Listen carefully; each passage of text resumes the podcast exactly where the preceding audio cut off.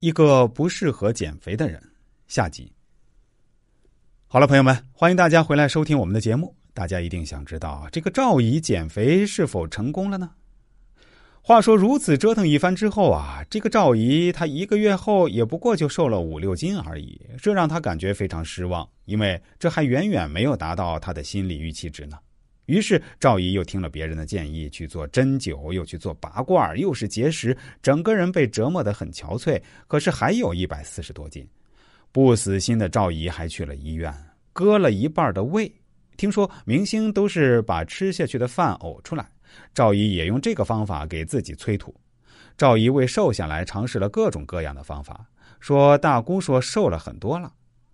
不久，我又跟着奶奶来到了大姑家。见到赵姨时，赵姨确实瘦了很多，但是脸色蜡黄，嘴唇都是紫色的，说话也无精打采，整个人看上去好像又老了十岁。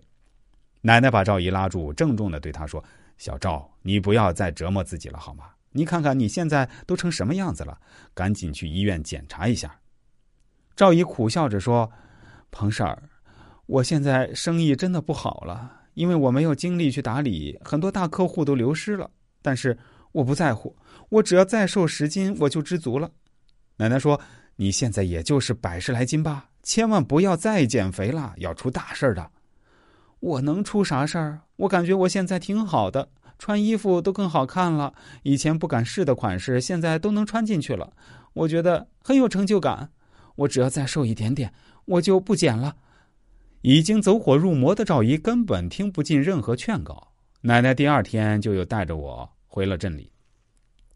不久，大姑打电话来说赵姨昨晚走了，因为长期用非人的方法来折磨自己减肥，身体越来越差，还得了厌食症，严重的营养不良，造成了身体机能的加速衰老。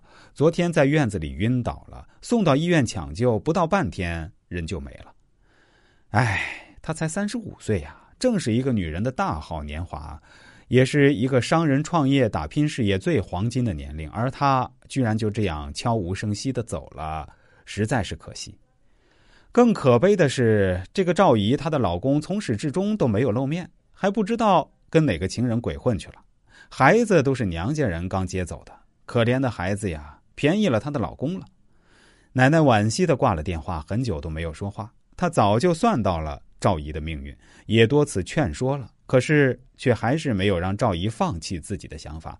也许我们都无法改变命中注定的事儿。